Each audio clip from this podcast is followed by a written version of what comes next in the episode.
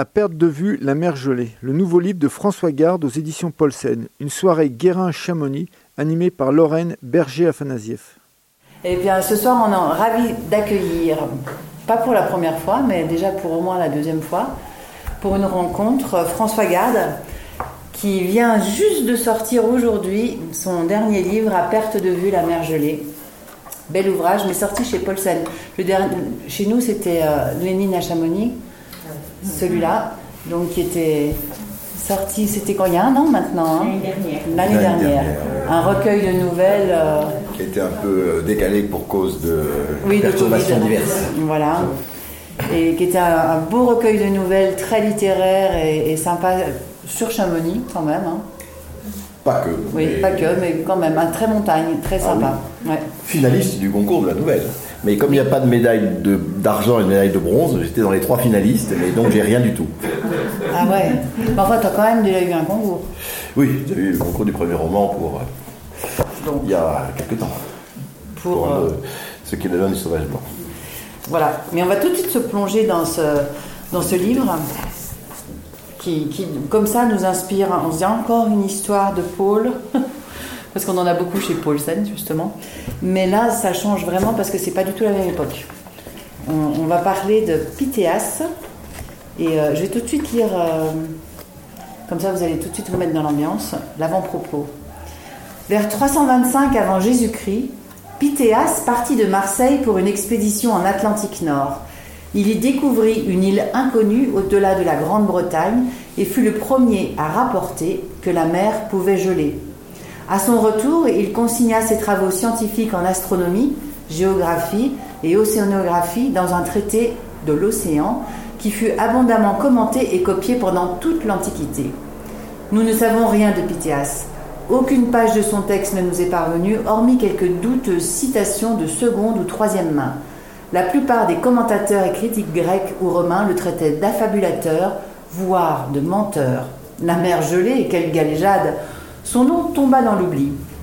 Lorsque Jean Cabot, William Barents, Vitus Bering ou Jacques Cartier gagnèrent les hautes latitudes, ils rencontrèrent les mêmes paysages. Tous les explorateurs polaires ont confirmé ces découvertes. Le temps de sa réhabilitation était arrivé. Au XIXe siècle, Marseille, alors au fait de sa puissance, le réinventa dans une vision romantique pour attester de son ancienneté et fonder ses ambitions. Et quelle idée alors? Quelle idée euh, Je me suis occupé d'affaires polaires dans ma vie professionnelle. J'ai déjà écrit euh, sur les pôles. Euh, j'y suis allé, pas au pôle, mais dans les zones polaires. Ce sont des endroits qui m'attirent, m'intéressent, m'intriguent. Et donc, je me suis aussi intéressé à l'histoire de la conquête des, zones polaires. Et tous les livres sérieux qui parlent des pôles commencent par Peters en disant qu'ils ne savent pas trop quoi dire puisqu'on n'a rien. Et ensuite, ils font un bond jusqu'au euh, début du XVIe siècle. Donc il y a un trou de 19 siècles absolument incroyable. Donc c'est pas, il n'a pas d'héritier, il n'a pas de descendant, puisque c'est juste un truc, euh, euh, un voyage qui n'a pas eu de, postérité, et c'est tout à fait fascinant.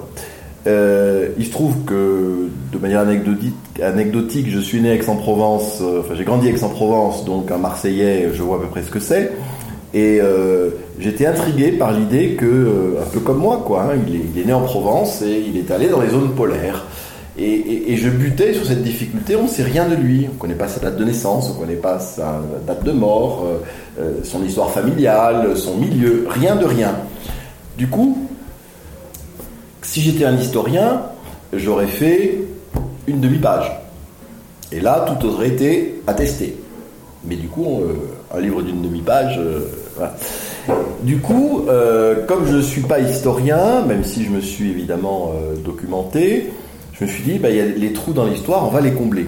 Et je vais raconter l'histoire de Pythéas avec le peu d'informations qu'on a, en essayant à chaque fois de, construire le maximum de, choses à partir du peu d'informations qu'on a. Et quand on n'en a pas, eh ben on y va, on raconte.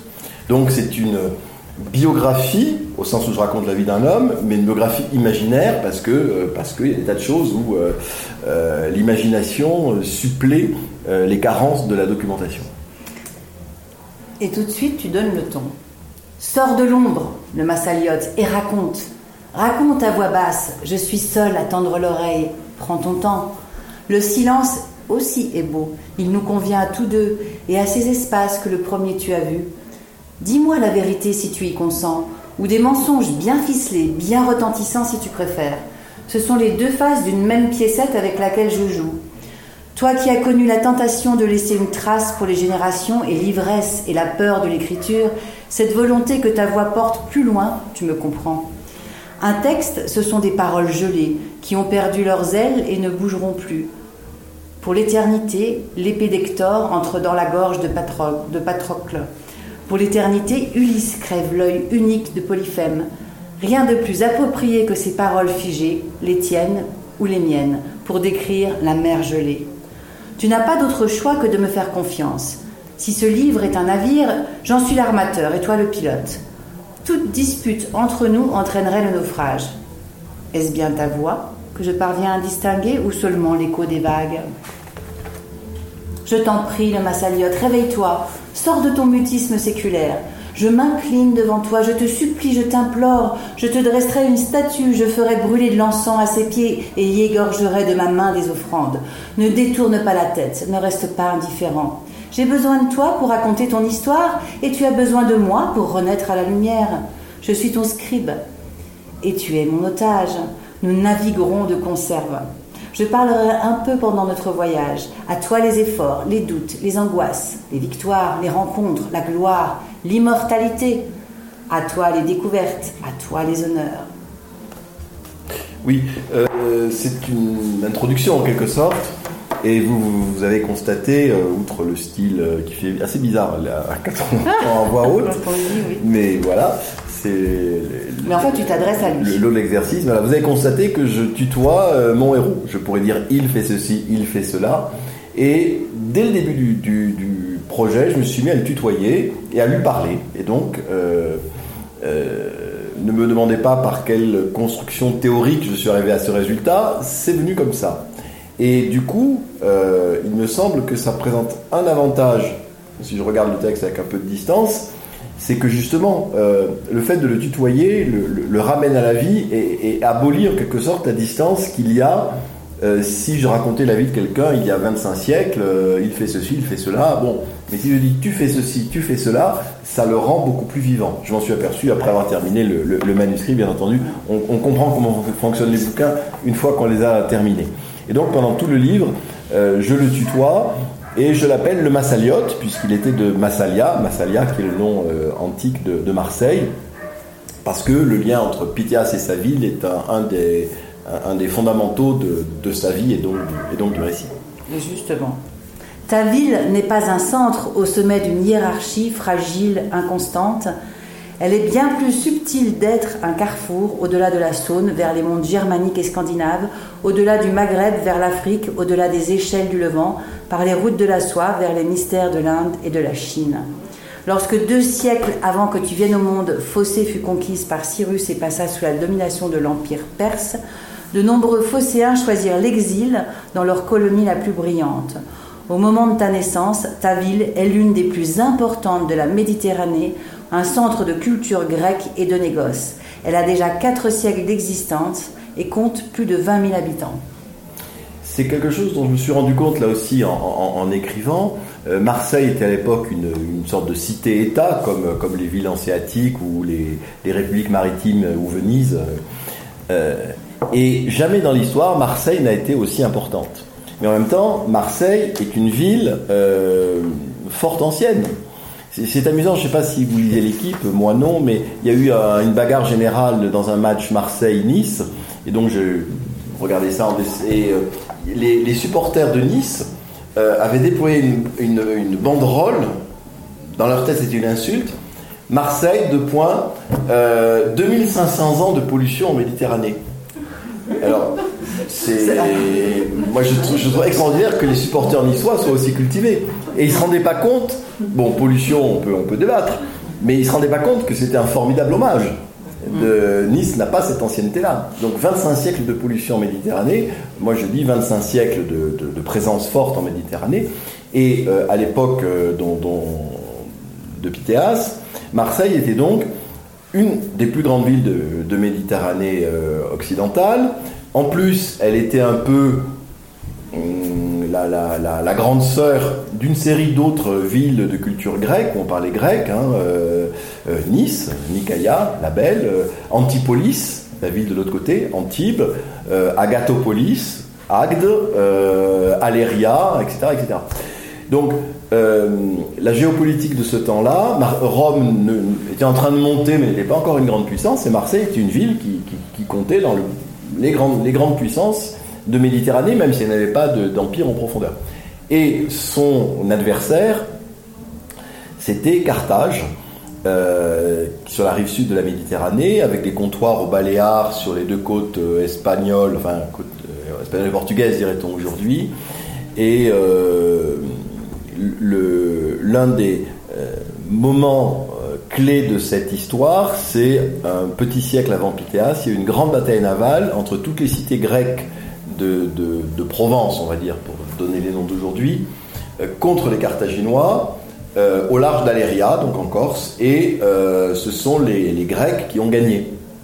Et du coup, ils n'ont pas cherché de conquête territoriale, ça ne l'intéressait pas, mais ils ont obtenu de Carthage la liberté des mers. C'est-à-dire qu'on pouvait notamment passer les colonnes d'Hercule, le détroit de Gibraltar, et sortir sur l'Atlantique sans avoir à être menacé ou à devoir payer un impôt à Carthage. Donc, du coup, lorsque Pythéas fait son expédition, lui, il vit depuis 50 ans enfin, dans la paix, mais il ne se rend pas compte que euh, la guerre est un obstacle, aurait été un obstacle. Et en fait, je fais quelques allers-retours avec d'autres expéditions polaires, donc évidemment du 19e pour l'essentiel, et on s'aperçoit que, 19e et 20e, que la guerre est un obstacle total aux expéditions polaires, et que donc euh, Shackleton euh, n'a continué que parce que euh, Churchill l'a autorisé à le faire, Paul-Émile Victor s'est engagé dans l'armée, enfin tout s'arrête quand il y a des guerres. Donc pour qu'il y ait expédition polaire, il faut qu'il y ait la paix. Et la chance de Pythéas, c'est que la paix régnait depuis un demi-siècle, lorsque, euh, depuis plus d'un demi-siècle, lorsqu'il a, lorsqu'il a eu euh, ce goût de partir euh, loin, très loin, très très loin. Et avant Pythéas, il y en a un autre qui a franchi justement les colonnes d'Hercule. Oui, avant Pythéas, il y a eu Eutimène, c'est deux ou trois, c'est deux siècles avant, un siècle et demi avant. Eutimène, dont on ne connaît rien non plus, qui a juste laissé son nom. On, a, on sait qu'il a fait un grand voyage, qu'il est allé au, quand il a passé le détroit Gibraltar, lui a tourné à gauche, il est descendu. Il a découvert un grand fleuve avec euh, des palmiers, des crocodiles, des hippopotames. Et il s'est dit, ben, c'est le Nil. Le Nil coule euh, d'une part euh, vers le nord et vers Alexandrie, pour prendre les noms d'aujourd'hui. Et puis il va avoir quelque part en Haute-Égypte, un endroit où il fait un coude à 90 degrés, et il, a aussi une bouche en Atlantique. Et Eutimène l'a dit, ça a été répété par tous les géographes de l'Antiquité que le Nil avait deux, sorties. Et c'est les géographes portugais, les géographes, c'est les navigateurs portugais au XVe siècle qui ont retrouvé le fleuve Sénégal et qui ont fini par dire mais non c'est pas le Nil c'est un autre système euh, hydrographique. Et donc ce qui est assez rigolo c'est que Eutimène qui s'est trompé lui on n'a pas mis sa parole en doute pendant 15 siècles. Et Pythéas qui lui a trouvé la banquise personne l'a cru pendant euh, la même période. Mais bon c'est les clins d'œil de l'histoire ta première école, la maison paternelle. À ton époque, un fils de berger se faisait berger, un fils de pêcheur, pêcheur. Toi aussi, tu as repris la profession de ton père. Pour que tu sois explorateur, il fallait qu'il soit négociant. Ce métier recouvre bien des professions qu'aujourd'hui nous séparons armateur, capitaine au long cours, directeur d'une affaire d'import-export, grossiste, détaillant, assureur, banquier, actionnaire, administrateur de société. S'y ajoutent des charges municipales, juge de paix, contrôleur des poids et mesures ou officier de santé. Selon les années, la situation politique et celle de sa fortune, il joue au mécène et pour augmenter son prestige, offre à la ville la décoration d'un temple ou l'organisation d'une fête. Aussi loin qu'il t'en souvienne, des visiteurs viennent respectueusement s'entretenir avec lui. Certains l'embrassent ou lui donnent une virile accolade, d'autres portent leurs mains droites au-dessus de leur tête, D'autres encore joignent les mains sur leur poitrine et s'inclinent. À chacun, il rend le salut comme il lui a été donné. Leurs discussions sont trop complexes pour un enfant et la plupart ne parlent pas le grec. Les interprètes rendent intelligibles leurs borborigmes et grognements. Il y a des colères, des serrements de main, de longs calculs, des chuchotements, des rires sonores, des serments et le vin qui coule à flot. Tu as appris à reconnaître les différentes races barbares, le Gaulois tatoué, bien bâti, aux longs cheveux châtains, le Levantin subtil à la barbe peinte et parfumée, vêtu de soirées chatoyantes, le Breton roux, rableux, taiseux, le Libyen enveloppé d'étoffes qui ne laisse apparaître que ses yeux, toujours accompagné d'un esclave noir qui attend son maître à la porte. L'homme du Nord, de haute taille avec ses yeux bleus et ses étranges cheveux jaunes, Parfois, l'un d'eux sort de son sac quelque objet pittoresque qu'il t'offre pour amadouer ton père. Une rose des sables, une pierre au reflet vert, une dent torsadée, une breloque faite de coquillages, un fruit mystérieux qui t'invite à croquer. Bon, je pense qu'on peut. Donc, vous voyez comment ça fonctionne? Je tutoie mon héros et euh, je raconte sa vie, bien entendu. Euh, comme je ne sais rien de sa formation, c'est quand même important de savoir, euh, on n'arrive pas sur la banquise par hasard à cette époque-là. Donc il faut déduire du fait qu'il a fait ce voyage tout ce qu'il a précédé. Et donc il fallait, pour qu'il fasse ce voyage, qu'il soit d'un certain milieu social, qu'il ait acquis certaines compétences, etc., etc. Et donc tout ça, on le, plutôt que d'avoir cette approche analytique et intellectuelle, je vous raconte comme ah si j'y étais euh, sa formation euh, dans la maison paternelle et puis ensuite, euh, enfin je sais pas ce que tu vas dire après, mais donc voilà, le, le, ça vous donne une idée de comment comment ça fonctionne et vous êtes euh, prié de me faire confiance sur mes déductions et sur la manière dont je vous raconte l'histoire. Euh, parce qu'effectivement, si vous me dites, mais comment vous savez qu'il y avait des Libyens avec des esclaves noirs, je suis obligé de vous répondre, je n'en ai pas la moindre idée. Mais comme euh, il était nécessairement d'une famille de négociants, euh, ben, les négociants, ils négocient pas euh, dans le vieux port. Hein. Il faut bien qu'ils aillent un peu de tous les côtés pour euh, voilà. Et donc et ça circulait à l'époque. Et ça circulait à l'époque. Et Marseille était encore une fois un, port important avec des échanges. Donc dit comme ça, c'est très analytique. Si on le dit avec le ton du roman et en mettant en scène le, petit enfant émerveillé de ce qui se passe dans la maison familiale, ça fonctionne, j'espère. Les leçons de géographie et la description du monde te passionnent, surtout lorsque ton père s'y invite. Avec eux, tu apprends la forme de la Grande Grèce, les îles du Décamnèse, les baies, oui, les baies d'Asie mineure, le voyage de Timène. Quel bonheur de réciter la liste des ports pour chacune des sections de la Grande Mer. Un jour, te souvenant des porcelaines venues d'au-delà de la Colchide, tu demandes ce qu'il y a loin là-bas. Le rhéteur de Syracuse ne sait pas. Ton père révèle ce qu'il en a entendu dire. Après plusieurs mois à dos de à travers montagnes et déserts, on intadrait un immense empire, mais on n'en sait rien des hommes qui y vivent, sinon qu'ils fabriquent ces coupes, les plus fines qu'on ait jamais vues. Si quelques voyageurs ont pris cette route, aucun n'en est jamais revenu. Les après-midi sont consacrés aux exercices du corps, la lutte où tu excelles, la course à pied que tu découvres, l'équitation où tu ne seras jamais à l'aise, Parfois, Anaximène emmène ses élèves déambuler dans la ville, à partir d'un détail d'un temple, d'une charrette en travers d'une rue, de la forme d'un nuage, d'un juron entendu. Il se lance dans de vastes explications sur les sujets les plus divers. Donc, euh, notre héros est un peu plus, grandet et sa formation est confiée donc à un, précepteur embauché par son père. Et euh, le, plus important dans ce passage, c'est le début. C'est-à-dire que euh, il faut qu'il soit curieux parce qu'il n'est pas curieux, il continue les routes connues. Il faut qu'il soit curieux et euh, quelque chose qui m'a intéressé et qui revient un peu dans tout le livre, c'est la connaissance géographique. Est-ce que c'est quelque chose qu'on partage ou pas?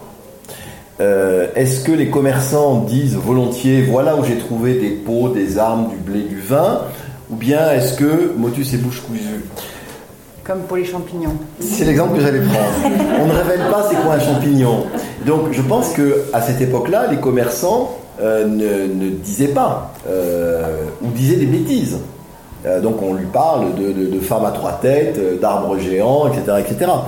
Et lui a ce sentiment à chaque fois qu'il il s'adresse aux dans les différents ports, quand il est en Afrique du Nord, enfin quand il est en Égypte, pardon, il dit mais qu'est-ce qu'il y a euh, là-bas au pays des hommes noirs? On lui raconte n'importe quoi. Quand il est, euh, on va dire, dans l'actuelle Turquie, il dit mais qu'est-ce qu'il y a là-bas? Euh, On ne sait pas, on lui raconte des cracks. Mais par contre, il y a eu, quand il était tout, gamin, il y a ces coupes venues de Chine, invention, mais enfin, Les Chinois faisaient des porcelaines, ça c'est sûr, et que si vous mettez ça dans des caisses de sable, ça peut voyager pendant trois ans sans se casser. Donc peut-être que des coupes chinoises ont pu arriver à Marseille, et donc l'enfant est fasciné parce qu'on a ces coupes qui arrivent de quelque part, qui ont mis deux ou trois ans à traverser, euh, à faire toute la route de la soie. Ça a été fabriqué par des hommes sur lesquels on ne sait rien, donc ça titille la curiosité. Et ça, il va le renverser, mais j'anticipe, puisque lui va, va s'il a écrit un traité de l'océan, ça on est sûr, il a écrit un traité de l'océan. C'est que lui est plutôt dans l'idée que ça se partage, que c'est pas un trésor qu'on garde pour soi, mais qu'au contraire c'est dans l'échange et la confrontation qui est bénéficiaire pour tout le monde. Et donc, alors qu'il a été un peu frustré de toujours devoir arracher la connaissance partout euh, où il passait, il va se donner aussi cette ambition de dire je mets tout sur la table et du coup je soumets les idées à un examen critique. Vous me dites qu'il y a des femmes à trois têtes, mais il y a un autre voyageur qui me dit que c'est pas vrai. Qu'est-ce qui est vrai? Ah Ben non, les femmes à trois têtes, ça n'existe pas. Donc je vais, je vais, en réfléchissant, on est à l'époque euh, de Platon, hein, en réfléchissant de manière un peu dialectique, euh, en confrontant deux ou trois témoignages, on finira par dire non, les femmes à trois têtes, c'est une légende. Bon, c'est pas dans le livre, c'est un exemple que, j'invente, mais vous voyez la méthode. Et donc ça, c'est très important pour, pour Pythéas. Au début, euh, personne ne veut donner d'informations géographiques et il faut aller les arracher par l'expérience personnelle. Et à la fin, il, euh, il, renverse ça et il dit, et il fait tout pour que la connaissance, le savoir, la science soit partagée par tous c'est un moment important dans, l'histoire intellectuelle hein, de, notre civilisation. Et il part quand même euh, faire ses études, euh, enfin tu, tu l'envoies partir faire ses études à Athènes. Son père l'envoie euh, faire ses études à Athènes, puisque c'est, évidemment le, centre intellectuel brillant de, du monde grec. Tu t'es renseigné, tu as vu que les. Oh, bah, ça paraît aller de soi. ça paraît aller soi. C'est logique qu'un notable Massayotte parte faire ses études oui, parce qu'il n'y a, pas a pas encore de système d'université, etc. Donc, ou bien on apprend euh, euh, en apprenti, c'est-à-dire en regardant son père ou son oncle faire un métier, mais si on veut aller un peu au-delà, et se frotter un peu la cervelle et puis se dégourdir, le père a les moyens, donc il envoie ses deux fils euh, à Athènes. Oui, ses deux fils, parce que j'ai imaginé qu'il avait un frère aîné, parce que jamais on n'aurait envoyé l'héritier prendre autant de risques. Donc, s'il a pu partir aussi loin, c'est qu'il était le fils cadet. Oui, c'est un autre exemple de ma petite méthode. Euh, de déduction. Voilà, mais euh, comme on n'a pas d'arbre généalogique, personne ne peut me dire c'est vrai ou c'est faux. Mais moi, je déduis, je pose euh, qu'il était le, fils cadet. Donc, il rejoint son frère à Athènes et à l'époque, c'était les, il y avait des profs qui étaient en libre accès, si je puis dire. Et ça, c'est quelque chose que j'avais lu, je ne sais plus quand, qui m'avait beaucoup amusé. On paye son prof à la leçon.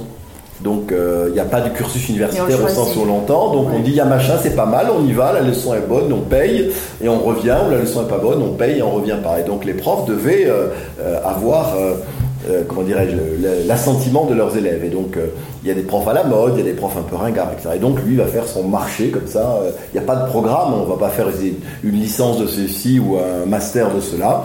On va à Athènes, on passe de trois ans, on paye les profs qui vous plaisent bien, et puis puis on se fait son petit capital intellectuel. Mais ce capital intellectuel était important puisque Pythéas a fait dans son traité, non seulement il a parlé de la mer gelée, mais il a aussi fait des calculs d'astronomie, alors euh, notamment sur euh, l'inclinaison de l'écliptique, ne me demandez pas ce que c'est, c'est une histoire de position de la Terre par rapport au Soleil, enfin, il, il a fait des calculs qui, sont, qui, ont, qui ont été confirmés ensuite. Donc euh, du coup, il avait un haut niveau intellectuel pour faire en maths, en physique, en astronomie, pour arriver à calculer des, positions, enfin, etc. comment tu sais ça alors si on en ah ben, on sait que on sait que parmi les rares commentaires qu'on a eu sur lui, euh, certains euh, certains géographes de l'Antiquité ont dit que ces calculs étaient bons. Ah oui, d'accord. c'est comme ça qu'on le sait. Mais on n'a pas le détail. Si j'en avais le détail, je serais incapable de les comprendre en plus. Mais... Tout navire, par convention et indépendamment de la réalité, est considéré comme doté de 30 rames. L'armateur en conserve toujours la moitié et propose à des confrères de lui en acheter entre 3 et 6. Si le projet paraît extravagant, nul ne l'acceptera. Si la confiance est là, cette cote-part des bénéfices et des pertes trouve rapidement preneur, à la charge de revanche le plus souvent. Par ce partage des investissements, les armateurs massaliotes ont pris l'habitude d'apprivoiser le hasard.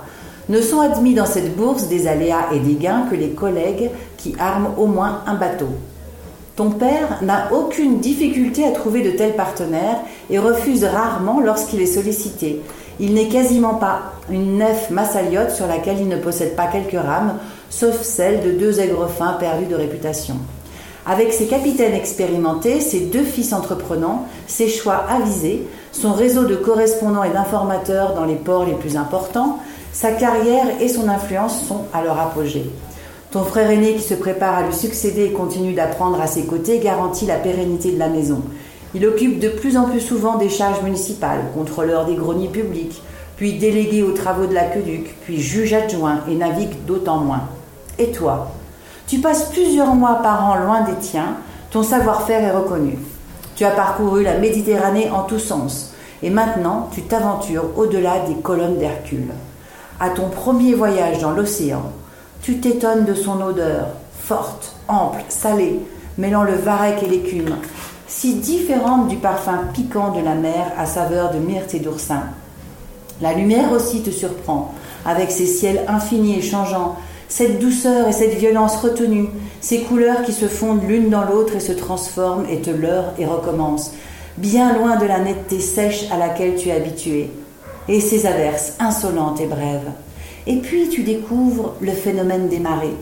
Bien sûr, tu as entendu parler, ce n'est pas une surprise, mais dans ce port gaulois où tu débarques, tu constates avec une certaine incrédulité, voire un peu de défiance, ce mouvement des flots. Dans ces rivages, les marins, les pêcheurs, même les enfants y sont habitués. Le lien avec les phases de la Lune est une évidence inexpliquée.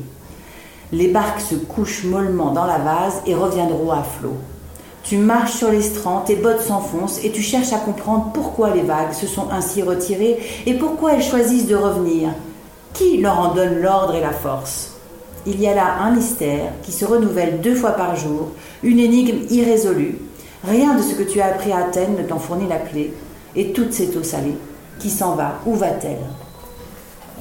Oui, le, début de, de, ce passage, euh, c'est une sorte d'invention du capitalisme, hein, le partage des risques entre les armateurs. C'est vrai, ça euh, Ah oui, bien entendu, bien entendu. Euh, c'est envoyer un bateau partait, on naviguait pas en, hiver, donc il partait, on va dire, au mois d'avril, il revenait au mois d'octobre. Il naviguait toujours à vue de terre en Méditerranée, en principe. Et, euh, mais euh, il peut se passer plein de choses. Et donc, si le bateau disparaît, on perd sa mise. Si le bateau revient, euh, bingo. Et donc, très naturellement, l'idée de mutualiser les risques est apparue et ça fonctionnait comme ça fonctionnait de la sorte, comme comme les euh, la compagnie euh, hollandaise des Indes orientales, c'était la, célèbre VOC, c'était le même, le même principe. Donc, euh, mais la, fin du passage est assez personnelle parce que moi j'ai grandi en Méditerranée, j'ai vu l'océan pour la première fois de ma vie pendant mon service militaire dans la marine à Brest. Et j'avais, je suis comme Bitas, je savais que ça existait, mais quand la mer s'en va, ça, ça, me met mal à l'aise. Enfin, euh, maintenant j'ai un peu plus l'habitude, mais ça, continue d'être pour moi un truc pas, tout à fait naturel. Alors, on, lit parfois que euh, Pidias a inventé la marée. Alors euh, là, pour le coup, je n'ai pas retenu cette idée parce que, euh, évidemment, la marée était connue de tous les peuples qui habitaient au bord de l'océan. Voilà.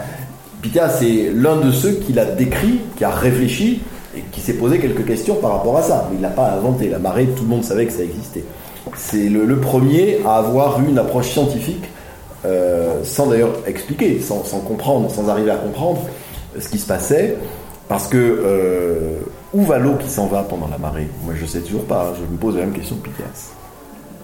Il y a beaucoup de similitudes des fois. Hein, tu es marié, père de deux filles, oui. Sans compte. oui, c'est pour ça que je le dis. Bon, bah, après. manque d'imagination. Oui, mais là, tu as rajouté un garçon mort à un mois, mais bon. Ton père et toi préparez un voyage audacieux vers le nord de l'autre Bretagne pour acheter directement de l'étain sans passer par aucun intermédiaire en Gaule. Attends, je, je t'interromps juste une seconde pour dire l'autre Bretagne. Bien entendu, vous devinez laquelle c'est. Je me suis amusé, enfin, je me suis euh, amusé et obligé à ne pas employer les noms d'aujourd'hui pour. Euh, mais en même temps, il faut que ce soit compréhensible sans qu'on se pose. la grande. Sans qu'on se prenne trop la tête. Donc il y a l'autre Bretagne, je vous laisse deviner. Il y a à côté de l'autre Bretagne, il y a l'île verte. avec plein de moutons. et puis au nord de l'autre Bretagne, il y a les archipels du Septentrion. Et par contre, sur, la, sur quand on est en, en Asie mineure, etc. Là, j'ai laissé les noms de l'époque parce qu'ils sont très sonores. La Bactriane, la Gédrosie, tout ça, ça existe. Donc, il y a une partie des noms qui sont inventés. Donc, l'autre Bretagne, voilà, je vous laisse réfléchir. le vin, le blé, les armes constitueront un fret qui devra facilement trouver preneur dans ces contrées. Mais il faudra du temps pour découvrir les tribus qui ont le monopole de commerce de ce métal, établir les contacts sur place, bâtir une relation de confiance et obtenir des prix raisonnables. Le voyage doit durer plus de quatre mois. Cette ambition nouvelle surprend et ne rassure pas. Comment les Gaulois accepteront-ils d'être évincés de ce négoce qu'ils maîtrisent entièrement jusqu'alors? Et ces chefs de clan dont personne ne parle la langue, comment comprendront-ils ta proposition? Ne seront-ils pas tentés de donner, l'assaut et de s'emparer du navire après avoir tué tous les marins? Sur les 14 rames proposées par ton père à ses collègues, seul ton beau-père et celui de ton frère en prennent deux chacun sans aucun enthousiasme. Tu t'es pourtant minutieusement préparé, tu as réuni le meilleur équipage pour le meilleur navire, mais sortir des habitudes et des repères balisés inquiète toujours. Pour faire de, l'acier, il faut du fer qu'on trouve assez facilement et il faut aussi de l'étain. Et l'étain, c'est beaucoup plus difficile à trouver et le monopole quasiment de l'étain dans le monde de, l'époque, c'est euh, l'autre Bretagne et notamment le nord de l'autre Bretagne. Et donc euh, les, Bretons, ces Bretons-là, avaient le, monopole de quelque chose qui est l'équivalent, je sais pas, du pétrole ou de l'uranium aujourd'hui. Et donc, ils négociaient avec les Gaulois euh, et euh, ben, Marseille allait acheter, enfin tout le monde allait acheter son, étain aux Gaulois. notamment, il y a un port qui est situé à 50 km de la mer dans un grand fleuve et la marée remonte sur 50 km, donc au sud de la Bretagne. Je vous laisse deviner quel est le, grand fleuve, comment il s'appelle aujourd'hui. Et donc c'est c'est à Nantes qu'on achète, qu'on achète de l'étain. Et Pythéas va avoir cette idée simple, ben, je vais court-circuiter les Gaulois et je vais aller acheter directement mon étain euh, dans l'autre Bretagne. Mais évidemment, il y a un gros bénéfice potentiel et en même temps un grand risque parce qu'elle est négociée avec des gens qu'on ne connaît pas, on ne parle pas la langue. Et donc, il, va, réussir... Euh, cette négociation, aller trouver un, roi barbare qui accepte de lui vendre euh, de, l'étain et ainsi gagner. ça, euh, c'est toi qui as inventé ça Oui, bien sûr. C'est pour lui trouver un prétexte Parce que voilà, il fallait pour, pour qu'il aille en Islande, il fallait qu'il soit au moins à l'aise dans la navigation jusqu'à jusqu'à la Grande-Bretagne. Hmm. Parce que s'il part de Marseille, il dit je vais tout droit, enfin c'est pas, pas, voilà. Donc il fallait étape par étape négociant, il va faire plusieurs voyages vers l'autre Bretagne et, euh, avec ce roi barbare. Bah, justement, là, je vais lire un petit passage. Parce que on, va entendre le romancier qui, qui fait des, dialogues et tout, je trouve ça super. Je ne viens pas en ennemi, roi Bodolphe, ah mais ça, un homme de paix. Ça, c'est le, il, arrive, dans la capitale et il finit par être, non sans mal, être reçu en audience par le roi. qui, il a un interprète qui lui permet de s'exprimer. Je ne viens pas en ami, l'amitié est une chose si fragile. La traduction suscite des commentaires à voix basse dont tu ressens l'hostilité. Le roi pose une question à laquelle le matelot répond avec embarras, puis Casper, puis à nouveau le matelot. Alors Bodulf acquiesce d'un geste de la main et le ministre te fait signe de reprendre. Je viens en négociant, ma ville a faim de métal. Je souhaite que tu m'autorises à acheter les richesses de ton royaume, notamment le plomb, le cuivre, l'étain, le fer, et à vendre ce qui vient de mon pays, le vin, le blé, les armes. Tu goûteras ces deux amphores que j'ai déposés dans ton antichambre avec une épée que tu apprécieras, en gage de ma bonne volonté. Si ces échanges te conviennent, j'ambitionne de revenir chaque année. Je souhaite, par notre transaction de ces prochains jours, jeter les bases d'échange entre nous durable et profitable pour les deux parties. Lorsque le traducteur, apeuré par l'enjeu, achève, les conseillers arborent un air dubitatif. Le ministre glisse avec un sourire menaçant. Nous pourrions te tuer et nous emparer de ta cargaison. Vous pourriez en effet, mais vous vous enrichiriez une fois. Si vous choisissez la voie du commerce, vous vous enrichiriez tous les ans. Nous vendons depuis toujours aux négociants gaulois, pourquoi changer? S'il vous offre un meilleur prix que moi, ne changez pas. La réponse contient une pincée d'insolence dont tu te rends compte et que tu adoucis. Vous savourerez mon vin, vous verrez la qualité de mon blé de mes armes. J'ai aussi quelques bijoux en or et en argent, et des drachmes d'or si vous préférez. Et quel que soit le produit que le roi désire, je m'engage à lui fournir à mon voyage d'été prochain. Et que dirait le roi aux marchands gaulois? Le roi dira ce qu'il voudra, ou rien du tout. Est-il est-il tenu de leur rendre des comptes on voit qu'il est à la fois bon négociant et en même temps fin dialecticien. Je ne me rendais pas compte que son passage à Athènes lui a appris à, bien la dialectique et à, négocier euh, fort habilement euh, sur, sur, tout ça.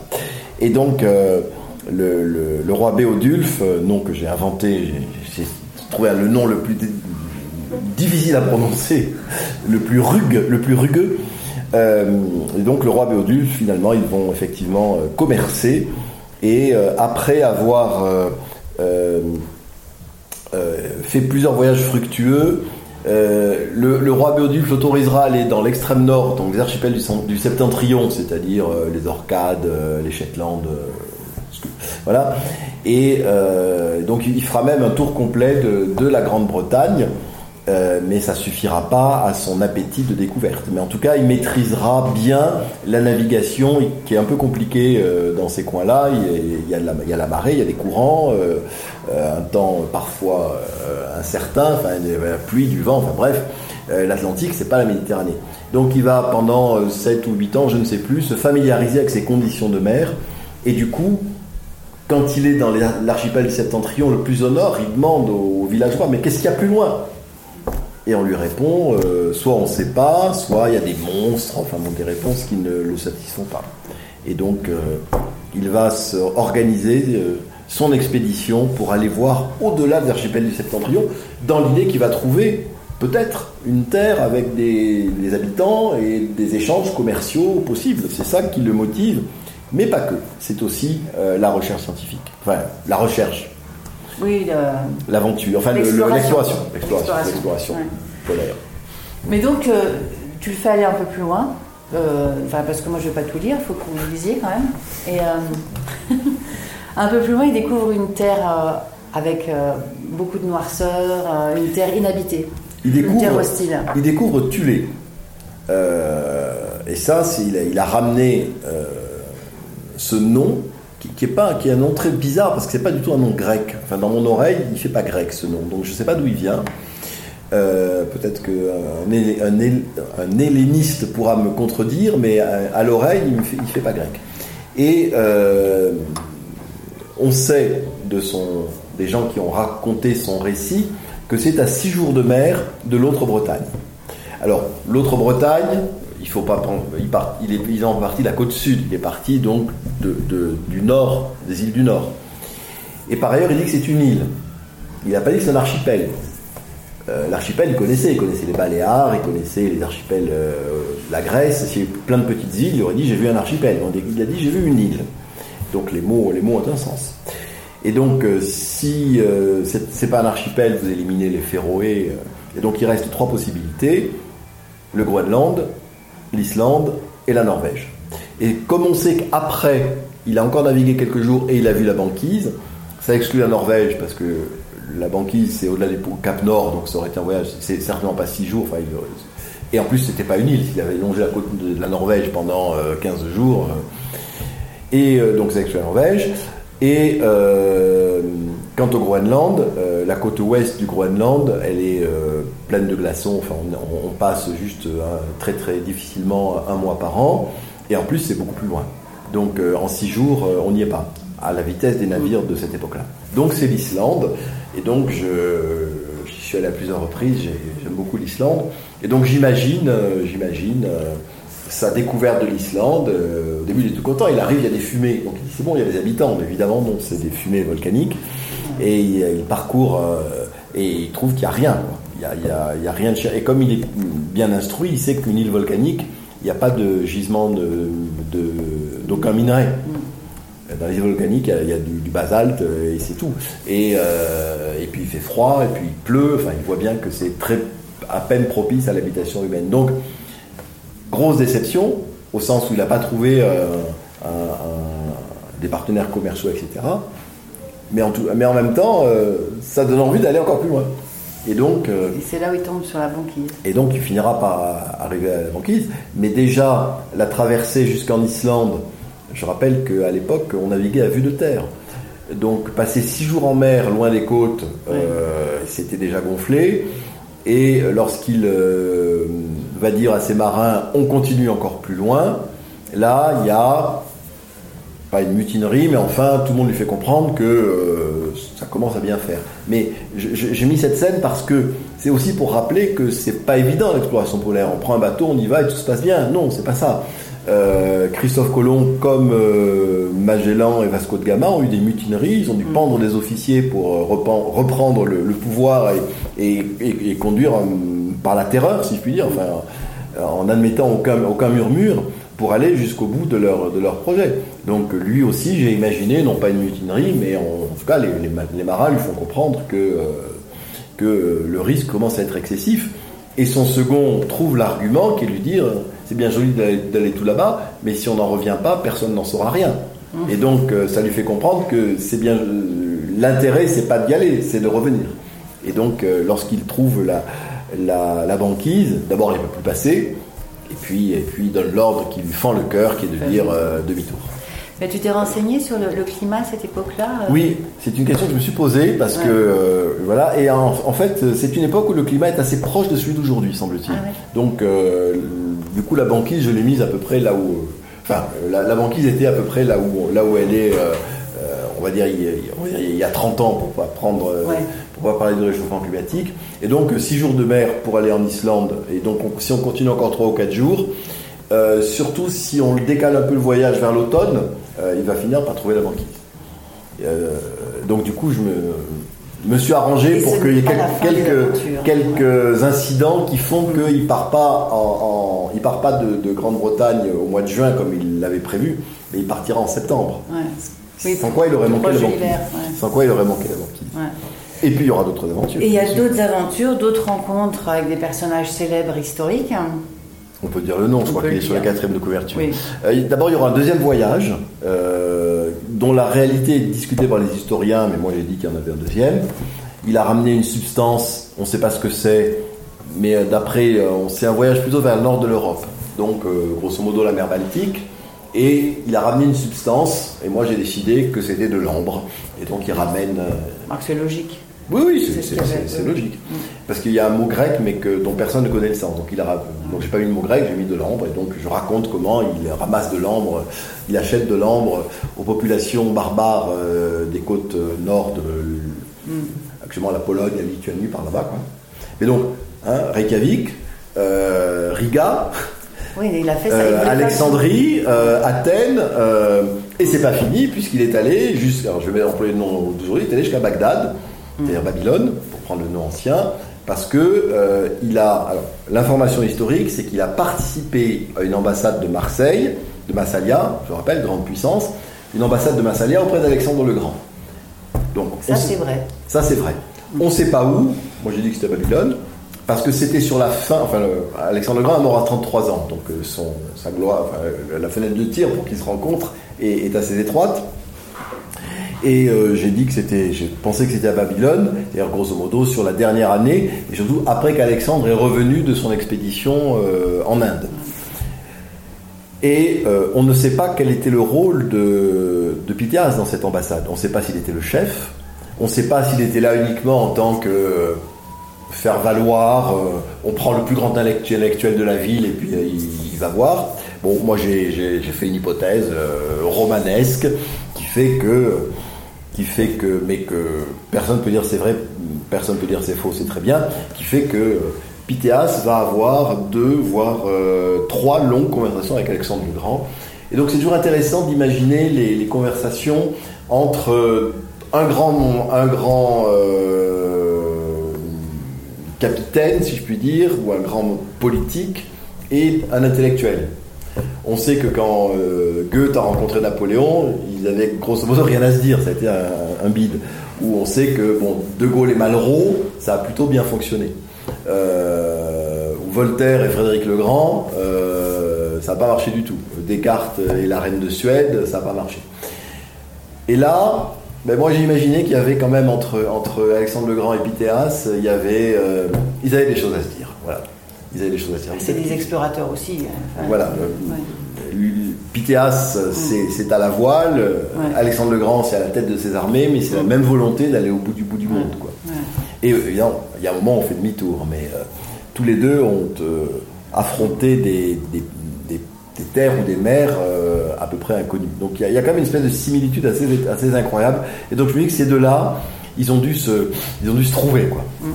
Mais j'en sais rien, mais vous êtes obligé de me faire confiance. Bon, on va pas tout dire non plus, Non, hein, quand même. Bon, mais déjà, on en a eu pas mal, mais euh, en tout cas, c'est un super. euh, à, la, à la fois, à la fois une biographie, mais imaginaire, donc euh, et, et romancée, et, euh, et en même temps, ça renseigne vraiment sur une époque. Et alors, le mode de fonctionnement de l'époque, on a l'impression que rien n'a changé, parce que tu décris vraiment bien. Oui, oui, oui, bah, le capitalisme ambiant. le capitalisme, la, place, la, la place des femmes, Oui, oui, oui. euh, qui, doivent se battre pour, euh, pour arriver à être. euh, Ouais, voilà. aussi, ouais. Oui, oui, oui. Il y a des. L'éducation, enfin tout, quoi. Le, ouais. Ah, tu- on, on- on plonge dans une autre époque, quoi. Et c'est, et c'est franchement chouette. Voilà, mais c'est l'idée, c'est d'essayer de, de- de redonner un, un- un peu d'épaisseur à ce destin, Ouais. parce que si on prend que ce qu'on a de manière certaine, c'est quand même extrêmement décharné. Et donc moi j'ai remis de la chair autour du squelette, si vous me permettez cette vilaine euh, métaphore, pour que ce soit, euh, voilà, euh, c'est une hypothèse sur la vie de Pythéas. Mais euh, les hypothèses sont quand même assez fondées, Oui. et notamment encore une fois, il y a plusieurs allers-retours avec des réflexions sur les autres expéditions. Je parlais de la mutinerie par exemple. Voilà, c'est ça qui me permet d'alimenter et de d'étayer, sans trop le dire, mais le dire au lecteur, je je vous raconte pas que des cracks, quoi. Je- ça repose sur sur des choses qui se sont passées ailleurs à d'autres époques, mais il n'y a pas de raison que ça ait fonctionné différemment euh, pour, pour Pythéas. Et euh, je vais juste terminer en prononçant le mot de Tulé à nouveau, parce que c'est Tulé, qui est donc cette île mystérieuse, euh, a eu quand même une, euh, un destin dans la, dans la culture occidentale, incroyable, personne ne sait où c'est, mais on, on- on trouve mention de Tulé, la frauduleuse, dans Agrippa d'Aubigné, dans les tragiques d'Agrippa d'Aubigné, donc euh, on est au XVIe siècle français, après la Saint-Barthélemy, et puis il y a une célèbre ballade de Goethe, euh, le, roi de Tulé, si les amateurs d'opéra la connaissent, parce qu'il y a une version dans, le Fausse de Gounod, où il y a euh, Marguerite chante euh, Il était un roi de Tulé, euh, texte mis en français par Nerval. Et puis Tulé, c'est aussi euh, euh, le titre, enfin, donc, le roi de Tulé, c'est la, la balade de Goethe. Euh, Tulé, c'est une base militaire américaine au Groenland. Les, Américains l'ont baptisé Tulé. Les anthropologues ont trouvé à cet endroit-là des, ossements, etc. Et donc, euh, il y a une culture de Tulé qui est la culture des, des Inuits euh, du Moyen Âge, enfin une culture qui n'existe plus, mais il y a des artefacts que les anthropologues identifient comme la culture de Tulé. Et puis il était un roi de Tulé, ça a donné à Jean Mallory le titre de son livre Les derniers rois de Tulé, sur les Inuits confrontés à l'arrivée des Américains, euh, etc. etc. Quoi.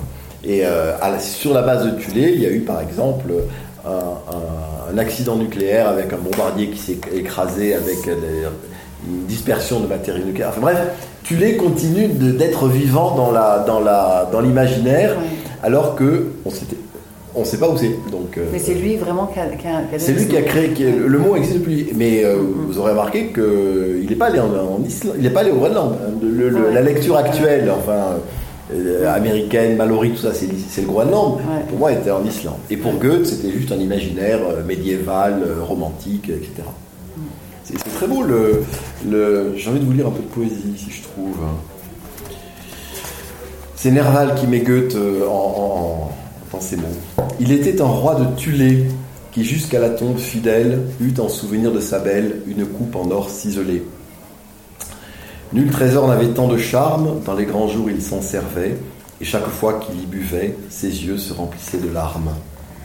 Quand il sentit venir la mort, étendit sur sa froide couche, pour la porter jusqu'à sa bouche, sa main fut un suprême effort, et puis en l'honneur de sa dame, il but une dernière fois, la coupe, la coupe trembla dans ses doigts, et doucement il rendit l'âme.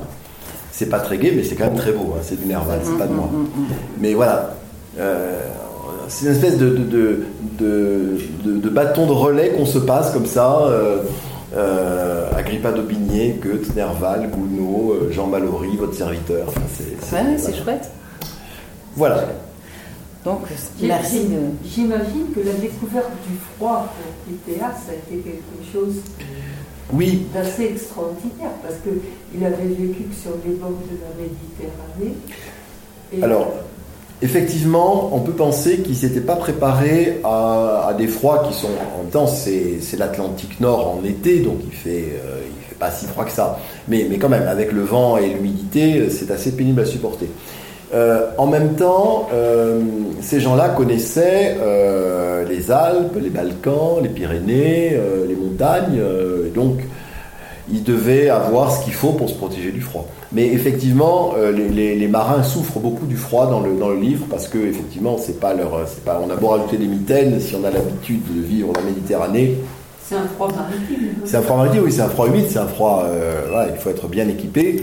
Et euh, ils avaient peut-être des, des... ils n'avaient pas de vêtements techniques, quoi. Hein. c'est donc de la laine et puis des peaux de bête, quoi. Oui, puis c'est une découverte aussi. Je pense que c'est une découverte que ce, climat. Absolument, oui. Mais euh, quand ils sont en Islande, euh, en Islande au mois d'août, bon, ça ressemble, ça, ça, reste acceptable, on va dire. Euh, puis aussi, quelque chose qui les surprend beaucoup, c'est le, jour très long. Ah oui. Le jour très long et la nuit les aurores boréales. Enfin, il y a plein de trucs mystérieux qui, qui, les, qui les, effraient. Parce que nous, euh, c'est facile, on prend on va dans une agence de voyage, on dit je veux un voyage en Islande avec des aurores boréales, on fait un chèque et puis on part. Enfin, jusqu'à jusqu'à il y a deux ans, c'était comme ça. Euh, et, et, là, vous arrivez, les aurores boréales, c'est quelque chose ça, euh, de, extrêmement inquiétant parce qu'on a ils n'ont pas évidemment les outils intellectuels pour dire c'est une agitation des particules dans la haute atmosphère, donc c'est très joli. Oui, peu de gens l'ont rapporté, donc ah ben, personne, personne. et là, pour le coup, moi j'ai fait, j'ai mis une, aurore boréale sur le trajet de Pythéas. Ça, c'est pas attesté. Mm. C'est pas attesté, mais ça faisait partie du package, donc. Euh, il a eu droit à son aurore boréale. ça permet d'écrire, euh, ça permet de décrire une aurore boréale. Euh, que tu connais bien je, connais les aurores boréales et plutôt les, je suis plus familier des aurores australes que des aurores boréales. Mais voilà, c'est des paysages, quand on a vu une fois ces, ces grandes draperies vertes, euh, c'est absolument euh, exceptionnel. C'est très impressionnant. Et donc, euh, a vu aussi des aurores boréales. Enfin, Vous avez des questions? Sinon? Ben, je voulais connaître la suite, mais non. la suite, après Alexandre le Grand, à la fin, il meurt. mais, pardon, je, réponds à madame, au-delà de ma, réponse un peu discourtoise. Euh, ce qui m'a intéressé, c'est qu'il meurt plusieurs fois. Ah. Oui. Il y a sa mort physique. Et après, il y a la mort de, de son projet politique, c'est-à-dire Marseille, ville indépendante, puisque Marseille se fait bouffer par les Romains, je vous la fais courte. Et puis sa dernière mort, c'est lorsque la dernière, le jour, quelque part au Moyen Âge, où la dernière copie de son traité a disparu dans un incendie, etc. Donc ça fait plusieurs morts successives. On sait qu'il y a eu un traité, mais personne on, on a le titre de l'océan et on n'a aucun, aucun, euh, aucune phrase de, ce texte. Ah Est-ce qu'il y a eu des commentaires de ce traité? Oui, bien sûr. c'est comme ça qu'on sait qu'il existe. Et c'est comme ça qu'on, euh, comme ça, c'est comme ça qu'on sait que dans ce traité il y avait une description de la banquise. Mais euh, alors il raconte, c'est ni de la. Parce qu'il faut trouver les mots. Le mot banquise n'existe pas en, grec euh, de cette époque-là. Et donc il dit c'est pas de la terre, c'est pas de la mer, ça ressemble du poumon. Alors ça a beaucoup intrigué, mais moi je trouve c'est très juste comme comparaison. Prenez du mou pour le chat, vous coupez en deux, il y, a une espèce de cellule, mais il n'y a pas vraiment de structure. Vous voyez, ça, ça, bouge dans tous les sens. Donc ça ressemble à du poumon. Et c'est pas de la terre, c'est pas de la mer. Euh, et c'est voilà donc euh, on, a on a un petit je ne sais plus si c'est Polybe ou Strabon, que, je cite là pour le coup la phrase euh, du géographe grec qui dit Pythéas dit que. Et on a cette description, et quand on. Voilà, c'est évidemment c'est la banquise. Madame, pardon. Oui, euh, à propos d'Alexandre, oui. Euh, j'avais le souvenir qu'il n'était pas revenu d'Inde. Ah si, si, il est... il est allé jusqu'aux confins de... Il est allé jusqu'à l'Indus à peu près. Oui. Et ces euh, troupes, là aussi, se sont, se sont rebellées et il est revenu. il les a ramenés. Mais je pensais que sur le retour, il s'était marié et qu'il avec Roxane Oui. et qu'il a été mort de maladie avant de revenir. Enfin, Je ne sais pas pourquoi, je vais. euh, Avant de revenir Où de revenir où? Il n'est pas revenu en Grèce. Il, il est mort, il est mort. euh, euh, vous me faites hésiter, mais il est mort en Égypte, je crois, ou il est mort à Babylone, je sais plus. Enfin, il est mort. euh, il, il est jamais revenu. Il n'est jamais revenu. Il est, alors, il est mort soit en Perse, soit en Égypte. Oui, en Perse. En Perse. Mais voilà. Mais euh, avant de mourir, il a eu le temps de voir Pythéas. Ça, c'est c'est ce qu'on sait. Mais il est jamais revenu. en-. Ah oui, oui.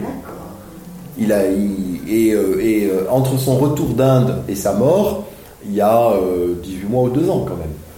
Donc il, administrait son empire depuis, euh, depuis Babylone, depuis la Perse, et je ne sais plus où il est mort, ça ne me, revient plus. Mais donc dans cet espace de 2 ans, il a eu le temps de recevoir euh, cette ambassade de Massalia. C'est chronologiquement, et géographiquement cohérent. Après, moi je dis que c'est Babylone, mais ça se trouve, il n'était pas à Babylone, il était à Ecbatane ou, euh, ou à Persépolis ou que sais-je, mais peu importe. Enfin, peu importe. On peut pas démontrer que c'est vrai, on peut pas démontrer que c'est faux. Privilège du romancier. Et puis les remarques euh, euh, sur l'astronomie, l'astrologie, enfin l'astronomie plutôt. Euh, il y avait Pythagore hein, qui 200 ans plus tôt, je viens de terminer justement un livre sur Pythagore, hein, sur, sa, sur sa vie, et il est quand même allé assez loin dans ses recherches mathématiques, donc que Pythéas exploite enfin, euh, ses connaissances, ça ne me paraît pas du tout surprenant. Euh, ça me paraît aller, aller de soi. Il y avait quand même un certain nombre de, de, de calculs, un Bien sûr. certain nombre de connaissances Bien qui sûr. circulaient et euh, grâce à, l'école de Pythagore, etc. Bien sûr. Et notamment, tous les intellectuels de l'époque savaient que la Terre était ronde. Ça souffrait aucune discussion. L'idée que, la- que- que tout le monde croyait que la Terre était plate est une, est une idée fausse. Euh, et euh, la, démonstration est très simple à faire que la Terre est ronde. Lorsque euh, il y a une éclipse de, lune, l'ombre de la Terre sur la Lune, donc lorsque le Soleil éclaire la Terre et que donc l'ombre de la Terre passe sur la Lune, j'espère que je suis clair, eh ben c'est rond. Mais tout le temps. Si c'était plat, on le verrait un coup comme ci, un coup comme ça, un coup comme ça. Mais quel que soit l'angle dans lequel le Soleil passe derrière la Terre, ce qui est projeté, c'est un rond. Enfin, c'est un disque. Donc du coup, la Terre est ronde. C'est c'est aussi simple, aussi simple que ça. Donc cette démonstration, tous les Grecs euh, qui avaient un peu réfléchi euh, l'avaient euh, la- la- la- l'avaient faite et pour eux, c'est une, une certitude. Et euh, ce qu'il a fait, lui, il a perfectionné des calculs sur l'inclinaison de la Terre par rapport à son axe et il a également déterminé la latitude de Marseille avec une précision inégalée pour l'époque, qui est encore assez, assez remarquable compte tenu de l'instrument qu'ils utilisaient, puisqu'ils utilisaient un gnomon. Un gnomon, ça permet de viser le soleil et d'avoir l'angle entre la Terre et le soleil, mais ça vous donne, euh, ça vous donne la latitude, mais pas la longitude. Et donc la longitude, on ne sait pas. Mais au moins sur la latitude, on sait à peu près où on, on- est sur la Terre dont on sait qu'elle est plate. Mais euh, quelle était par exemple la forme de la Terre? Parce que la Terre, quand Terre est plate, euh, euh, la Terre est ronde. Mais ronde comment? Est-ce qu'elle est aplatie au bout? Est-ce qu'elle est, que un- voilà, il y, a, il y a plusieurs euh, hypothèses sur la forme de la Terre, donc il y avait de, il y avait de quoi débattre. Et quelle est, le, quelle est la circonférence totale? Donc là aussi, il y a des calculs qui sont relativement simples à faire. Avec un bâton, à midi, vous le faites un coup euh, dans le, le plus au sud possible. Donc pour eux, c'était euh, au sud de l'Égypte. Vous calculez, euh, et vous calculez le, l'angle entre le soleil et le bâton, donc on est assez proche de l'équateur, enfin le proche de l'équateur. Vous faites le même calcul le plus au nord possible. Et si vous connaissez la distance, enfin pas le plus au nord, mais on va dire à, à 1000 ou 2000 km plus au nord. Et si vous connaissez la distance entre vos deux bâtons, un calcul de trigonométrie que j'aurais su faire l'année du bac, mais que j'ai pu faire, permet de calculer, la, la- de calculer assez raisonnablement la distance de la Terre au Soleil, par exemple. Tout ça, c'est effectivement, c'est c'est Pythagore et les pythagoriciens qui ont, qui ont exploré tout ça. Non, leur, leur niveau de connaissance scientifique était euh, beaucoup plus élevé que ce qu'on croit spontanément. On a envie de dire qu'on a tout inventé euh, avec euh, la Renaissance, quoi. Non, il y avait un socle, un socle scientifique tout à fait solide euh, sur ça, parce qu'on regarde, on calcule. Enfin, ils ont inventé la trigonométrie, etc. On a redécouvert. On a redécouvert. On a redécouvert. On avait d'ailleurs jamais complètement perdu de vue, puisque les, tous ces écrits des, des géographes grecs ont été conservés pour la plupart grâce aux Arabes et donc euh, qui ont recopié les manuscrits, qui ont sauvé les manuscrits. Puis à la Renaissance, on avait des manuscrits euh, et, euh, venus donc, du monde arabe ou de Byzance et on a reconstitué les, les manuscrits. Il y avait des fautes, mais en croisant les, les- les sources, on est arrivé à peu près à reconstituer les, les manuscrits d'origine. Enfin, le foyer intellectuel qu'il y avait à Athènes, suite à Pythagore et tout ça, l'a amené à, à pouvoir faire tous ces Mm. études. Oui, absolument. absolument. Et quand dans, quand dans les journalistes euh, qui euh, veulent pas répéter Marseille disent la cité phocéenne, on, en sent- on entend ça tout le temps, la cité Oui. phocéenne, mais on oublie ce que ça veut dire. Euh, Fossé, c'est en, actuellement c'est en Turquie, c'est Foça, et euh, la cité phocéenne, c'est une. euh, Marseille était une colonie de, de de Fossé. Euh, même si Fossé avait été prise par les, par les Perses, et donc l'élite des, des Phocéens était venue s'installer à Marseille. Mais euh, tout le monde dit la cité phocéenne sans réfléchir euh, à, à ce que ça veut dire, au type de rapport politique et d'histoire et de lien entre la Méditerranée occidentale et la, Méditerranée orientale que ça veut dire. Non, on dit la cité phocéenne, le club phocéen quand on parle de l'OM. Il y, a, il y a tout ça, on, on traîne ces, on traîne ces 25 siècles d'histoire. On- n'est pas obligé d'en être conscient, mais si on est conscient, c'est ça- ça- C'est beau. c'est plus intéressant.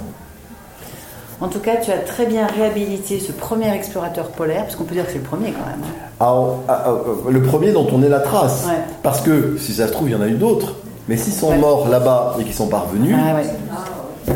On ne sait pas. on ne saura jamais. Mais euh, le premier qui ait laissé une trace dans l'histoire et, qui quand est- même qui est allé là-bas, et le premier dont l'expédition n'avait, enfin, dont le voyage n'avait pour finalité, grosso modo, que la découverte. L'exploration. ouais. Parce que s'il avait été un simple négociant, Mm. il trouve l'Islande, il fait un tour d'Islande, il n'y a rien à, rien Ouais, à bouffer, rien à gratter, demi-tour, on plie les, on plie les Gaules. Lui, il a, un- c'est un échec son voyage en Islande d'un point de vue commercial, mais il va quand même plus loin. Alors que visiblement, il n'y a rien derrière, et ben, il veut quand même aller voir derrière. Ouais, un vrai explorateur. Voilà. Donc le premier explorateur polaire. Voilà. Alors, Moi, Eh j'ai ben- peut-être une dernière question. Oui. Euh, il y avait un trafic commercial avec la Chine, on en avait Oui. parlé. Euh, Les routes de la soie. oui. Et je ne sais pas si c'est à cette époque-là qu'il y avait ce fameux navi- navigateur chinois. Il y a eu euh, un, comment dire, un film, un reportage exceptionnel sur, euh, sur lui, euh, et qui est allé euh, quasiment jusqu'en... euh, Jusqu'au sud de l'Afrique. Jusqu'au sud de l'Afrique. Avec une centaine de jonques. Oui. L'amiral, je ne sais plus comment, qui Oui, est un chinois. voilà, euh, c'est ça. Est-ce que c'était à Non, cette époque-là euh, Bon. c'est un peu plus tard. C'est un peu plus tard. C'est, c'est, euh, enfin, je me pose une colle, mais je crois que c'est plutôt deux ou trois siècles après Jésus-Christ. c'est Le chinois, oui, Mm. le chinois est plus tard. me Donc euh, les articles, les, euh, les articles chinois, la porcelaine, tout ça, ça venait de, par les routes de la soie. Ah oui, et puis de toute façon, l'expédition de l'expédition chinoise n'était pas une expédition commerciale, et on n'a pas très bien compris à quoi ça servait, puisqu'elle n'a pas eu de. C'était de démonstration de force, mais qui n'a pas eu de. qui, qui a servi à rien. Il n'y a pas eu d'échange. Euh, les Chinois ne sont revenus en Afrique que, que, euh, que de nos jours. Donc ça servait à rien. Enfin, je- bref, je ne voulais Ah, pas c'est m'aventurer sur. chose que vous avez inventé, c'est une réalité. Ah ben le fait que les, le fait que bien sûr qu'il y ait des échanges entre les entre les l'extrême-orient et, l'Occident, ça n'a pas commencé avec Marco Polo. Euh, il y a eu euh, des chaque époque avait un contexte géopolitique différent. Il fallait qu'il y ait encore qu'il n'y ait pas de révolution, de guerre, de trucs et de machin. Mais euh, bien sûr, de tout temps, les hommes ont commercé et les Chinois avaient notamment sur la porcelaine un savoir-faire inégalé. Et donc c'était extrêmement précieux. Et de l'autre côté, je ne sais pas très bien ce qu'on leur envoyait, peut-être de l'or, enfin euh, bref, il y avait des échanges dans, dans les deux sens, même si euh, probablement euh, c'était en plusieurs tronçons et qu'aucun homme ne faisait ce qu'a fait Marco Polo de faire l'aller-retour complet dans une même vie. Mais c'est pas des hommes dont on parle, c'est des marchandises. Donc vous les mettez sur un, sur un bateau qui va jusqu'en Turquie, je prends les noms actuels. Ensuite vous les mettez sur un cheval, ça va jusqu'en Iran. Vous mettez sur un chameau, vous traversez l'Afghanistan, etc., etc. Même si ça met 30 ans, c'est pas grave. Du moment qu'il y a de la valeur ajoutée qui permet de financer le truc. Alors je pense que ça mettait pas 30 ans, je pense qu'en en 3 ou 4 ans, même pas, euh, les produits, s'il y avait, euh, enfin c'est économiquement plus rentable d'aller plus vite, et donc euh, il n'y avait pas d'objection euh, euh, fondamentale à ce qui était une espèce de première mondialisation euh, à cette époque-là, déjà. Encore une fois, euh, moi ce qui Ouais. m'impressionne c'est Reykjavik, euh, Alexandrie, euh, Bagdad, euh, Tout ça en une vie, quoi. et, et- et Riga, quoi. À la rame. Et à la rame et à la voile. Les bateaux avançaient à la rame et à la voile selon, le, selon le contexte. Ouais. Eh ben, merci beaucoup en tout cas pour, pour cette présentation. Et puis François est à votre disposition pour dédicacer des, des livres. Merci beaucoup. Qui paraît aujourd'hui. Oui, qui paraît aujourd'hui. Merci. Bonne soirée. Merci. Merci. Moi j'applaudis.